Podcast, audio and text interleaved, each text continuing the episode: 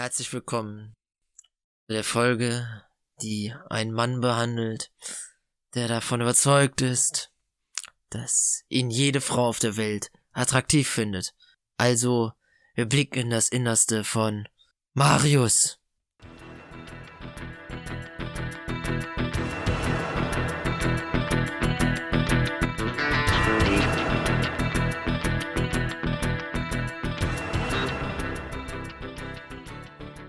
Und äh, damit herzlich willkommen zu dieser Folge äh, Songhappen, Folge 92, wie mir eben jener jener angesprochene Marius äh, äh, vor der Aufnahme bestätigt hat, der sich jetzt gefragt hat, woher kam diese vollkommen bescheuerte Einleitung. Aber ja, also äh, äh, es gab es gab einen kurzen Slow Clap für dich für die wahrscheinlich schlimmste, bescheuertste Einleitung 92 Folgen schon Herzlichen Glückwunsch, Ecke. Also Respekt. Ah, ich warte einfach darauf, dass, dass dein alter Podcast-Kollege Benny kommentiert und meint, das war die beste Einleitung. Mm, absolut. ja. Weil dann wissen wir, dass es die schlimmste war. Anyway. Wir reden heute. Man, ja. hat, man konnte es ja nicht erahnen aus, aufgrund der Einleitung, weil das kann ja jeder. Über meine Arroganz bescheuerter Song sein. Aber wir reden heute über ein 90er Jahre Phänomen, wo Marius und ich deutlich unterschiedliche Ansichten haben. Und ich muss wirklich aufpassen, dass ich mich nicht hier die ganze Zeit in, äh, in so eine Freude reinnuschele. Es geht um Eurodance und ich habe dazu den Song rausgesucht, Mr. Wayne von der äh, Musikgruppe. Anders, also das ist das Einzige, was ich was ich adäquat finde. Musikgruppe Culture Beat aus dem Jahr 1993 von dem Album, ja, die haben Alben gemacht, von dem Album Serenity.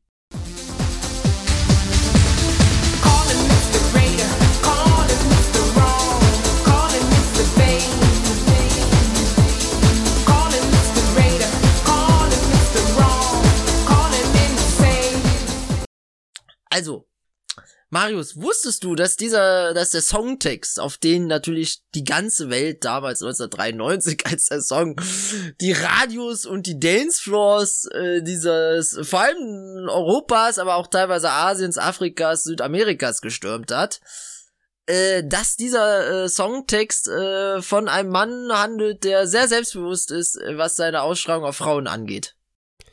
Ähm, ich habe ehrlich gesagt nicht einmal auf den Songtext geachtet. Ja. Ich weiß, wir sind vielleicht lyrische Ergüsse da entgangen dadurch. Nicht wirklich. Ähm, ich weiß, ich weiß, was Wayne bedeutet, seitdem ich den Song You're so Wayne, der tausendmal besser ist.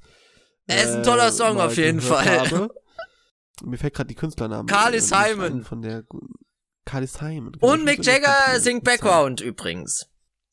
Ja, und Mick Jagger ist ja auch vielleicht gemeint. Und, äh, und äh, Klaus, äh, Klaus Vormann spielt das Bass-Intro. On Your Surveyn. Ah.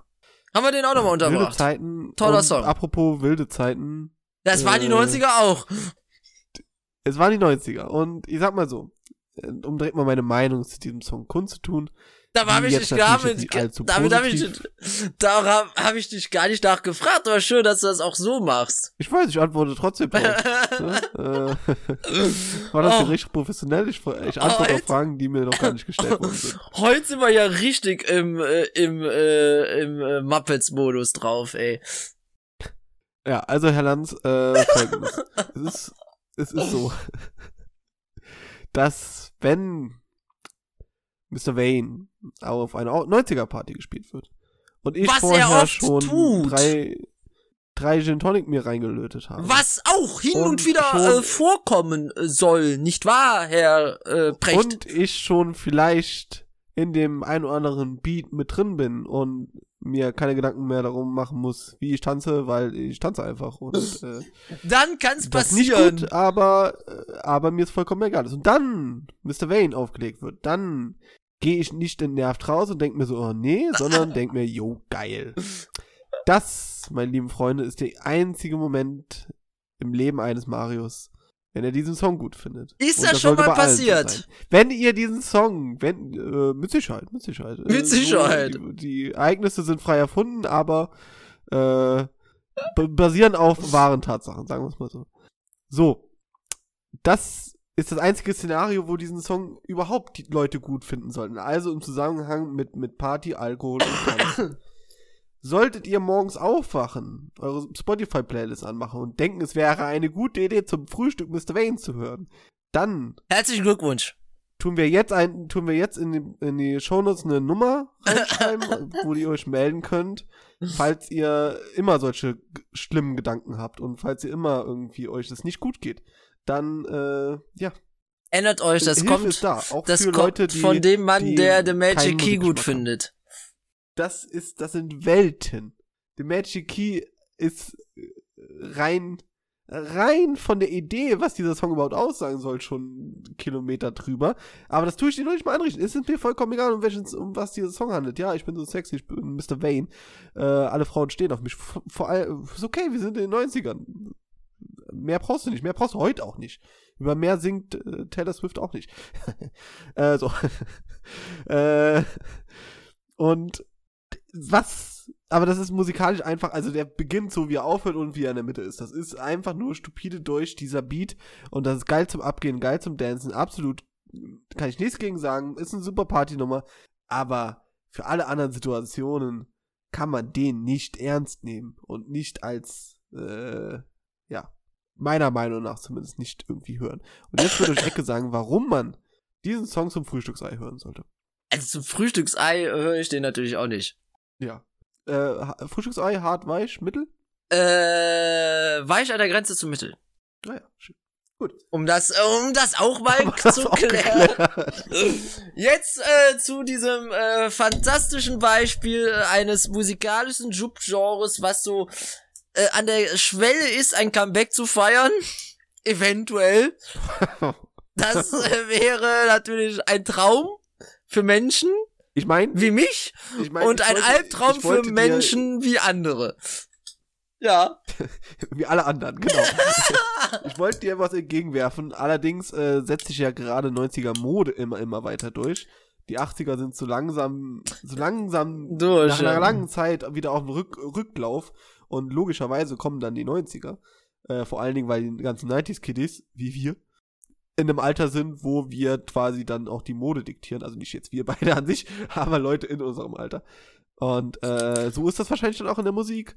Und äh, ich freue mich dann auf, auf die neuen Leute, die dann, also auf die ganzen Teenager, die Nirvana-T-Shirts tragen, aber sie dann auch mal hören. Das wird dann ein guter, ein guter Tag. Äh, Also das sind, lieber äh, bring the Grunge zurück als das. Also ich glaube, die Welt braucht gerade ein bisschen mehr gute Laune.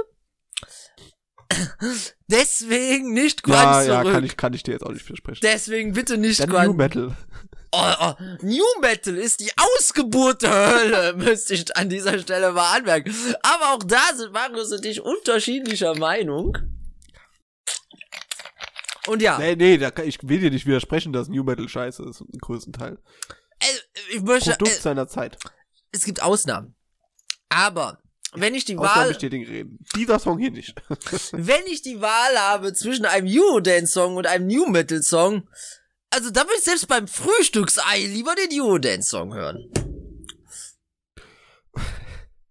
Ich finde ja ja, ganz, nee, also Frühstücksei, also lieber Papa Roach als, als, äh, Papa Roach ist die größte was Scheiße. Also, also Papa Roach finde also gegenüber Papa Roach finde ich Magic Key gut. Ja, freut euch auf Folge äh, 100 Last Resort.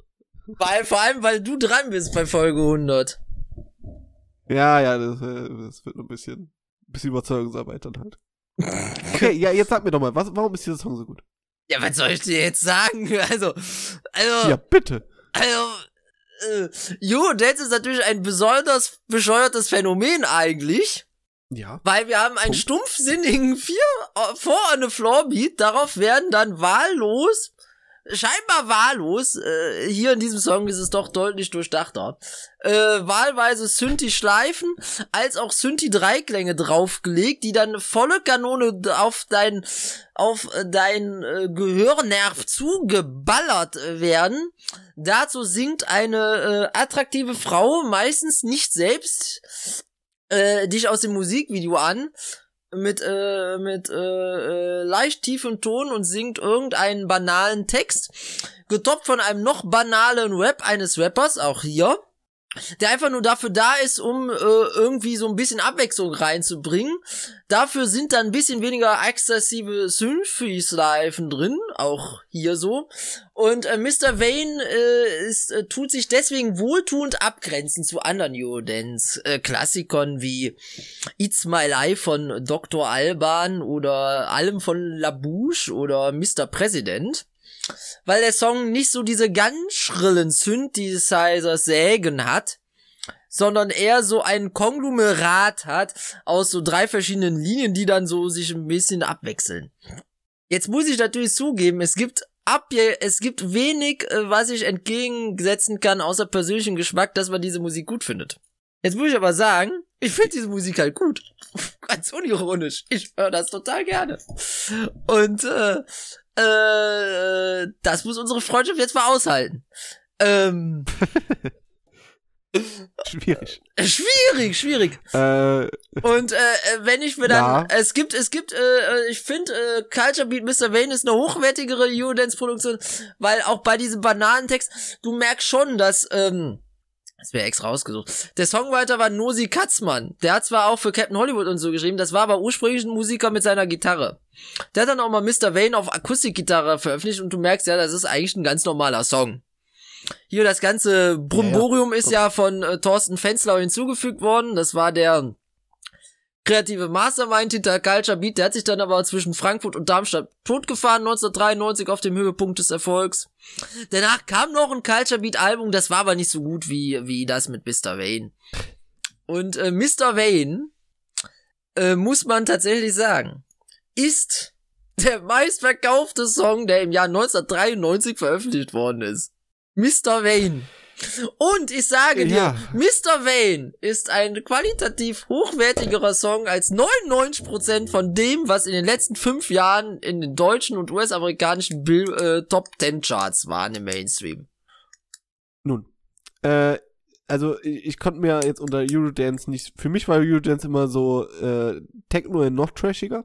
Äh, aus den 90ern. Hm. Das war für mich Eurodance und aus Europa. Äh, Das stimmt. Jetzt, ich habe mir jetzt mal eine, hier, Wikipedia hat eine Liste Ja. mit den bekanntesten äh, Eurodance. Ja, da sind ja auch. Ich weiß nicht, also sie ist, sie, sie ist äh, chronologisch geordnet. Ich weiß allerdings nicht, also zum Beispiel wird Cotton Eye Joe auch als Eurodance bezeichnet. Ja, wir haben irgendwann angefangen, alles, was so in die Richtung, äh, alles da reinzuschmeißen. äh, wahrscheinlich. Cotton Eye Joe hat Eurodance-Elemente mit drin. Bestimmt. Äh, ist auf der Trash-Ebene natürlich. Also, äh, da kann, da macht einem kaum, kaum einer was von Aber Eye Joe ist äh, Äh, ein geiler Partysong.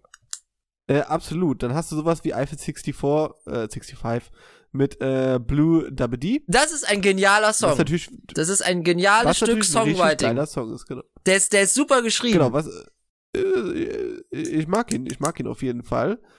Jetzt könnte man sagen, okay, der ist ja auch sechs Jahre nach Culture Beat, da haben also Leute was aus dem Eurodance-Genre auch künstlerisch gemacht. Äh, aber spätestens bei so Sachen wie Barbie Girl würde ich dann schon Ja, nicht mehr Boah, sagen, Barbie, dass das Barbie, ist. Barbie Girl ist, finde ich auch nicht Eurodance. Weil du brauchst schon, Das ist für mich ein klassischer Popsong. du brauchst schon äh, diesen Eurodance-Beat, der, das ist wie so ein Pumpen. Genau. Das ist so ein Pumpen. Das hast du in jedem Also- Eurodance-Song drin, ob das What is Love ist, ob das It's My Life ist, ob das die Sachen von äh, Labouche sind oder von, auch, äh, manche sagen, das zweite, die zweite Phase von Modern Talking ist Eurodance geprägt. Da will ich sogar noch zustimmen. Das ist mehr Eurodance als Aqua oder Ace of Base. Oder du hast eben auch noch Scatman. Ah, das ist ja auch eine, ge das ist eine geile Nummer, Scatman, aber Scatman. Absolut, es ist großartig. Die Geschichte, die Geschichte dahinter ist natürlich auch toll. Kennst du die? Ja, klar. Oder? Ja klar kenn ich die. Ja, Also, dass, dass, äh, dass der Sänger davon halt wirklich äh, stottert und äh, äh, das natürlich dann für ihn quasi perfekt ist zum Singen. Für alle anderen sich natürlich versucht, das mal nachzusingen. Ski, bada, bada, bob.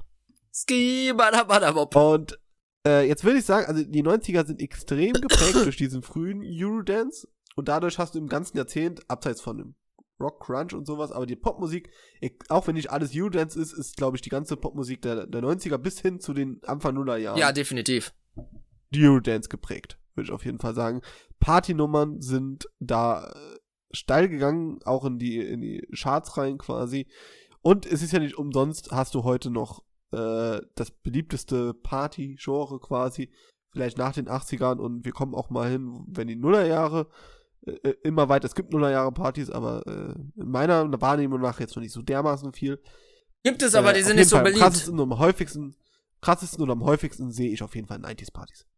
Das ist auf jeden Fall äh, nicht nur, weil du da hingehen kannst und die weitesten Klamotten tragen kannst, die du möchtest, sondern äh, weil auch Musik einfach nur gefühlt in den 90ern gespri- geschrieben worden ist, um Spaß zu haben. Ja, es ist halt irgendwie auch, äh, ne, du merkst halt, dass, äh, dass, äh, dass die Welt eine andere war. Ja, auf jeden Fall. 90er Jahre war ja äh, quasi mit Wiedervereinigung, mit äh, Annäherung von Ost und West und äh, also natürlich gab es auch schreckliche Sachen, ganz klar. Ne? Irgendein Golfkrieg war da auch oder Ja, äh, ja. hier Dings, äh, Bosnienkrieg und so, ne? Mhm. ganz schlimm. Natürlich, aber man sollte Katastrophen nicht vergleichen. Aber äh, so rein vom äh, wie gut geht's der Welt, äh, würde ich sagen, waren die 90er schon, die Leute waren optimistisch und hatten Spaß am Leben. So gefühlt. Und für alle anderen gab es ja dann immer noch den Grunge. Und äh, alles ist scheiße. Und da, da die, das tue ich der Musik wirklich zugutehalten. Ne? Sie ist dafür da, um, dass du einfach nur Spaß hast. Sie will nicht mehr. Und äh, das sollte man natürlich auch appreciaten. Nichtsdestotrotz hört diesen Song nicht außerhalb von 90s Partys. Ist, Doch, sonst werdet ihr das. so wie Ecke und das will nun wirklich keiner. Ja, also, äh. Gut. Möchtest du noch was sagen zu Culture Beat? Entschuldigung. Ich möchte noch sagen, U-Dance ist das beste Musikgenre, das nur in den 90ern stattgefunden hat. Mic Drop. Äh. Gut, okay. Nächstes Mal äh, holen wir Fiedel und E-Gitarre raus. Äh, da geht's weiter mit äh, gepflegten Irish Rock aus den USA. Bis Call. Ciao, ciao.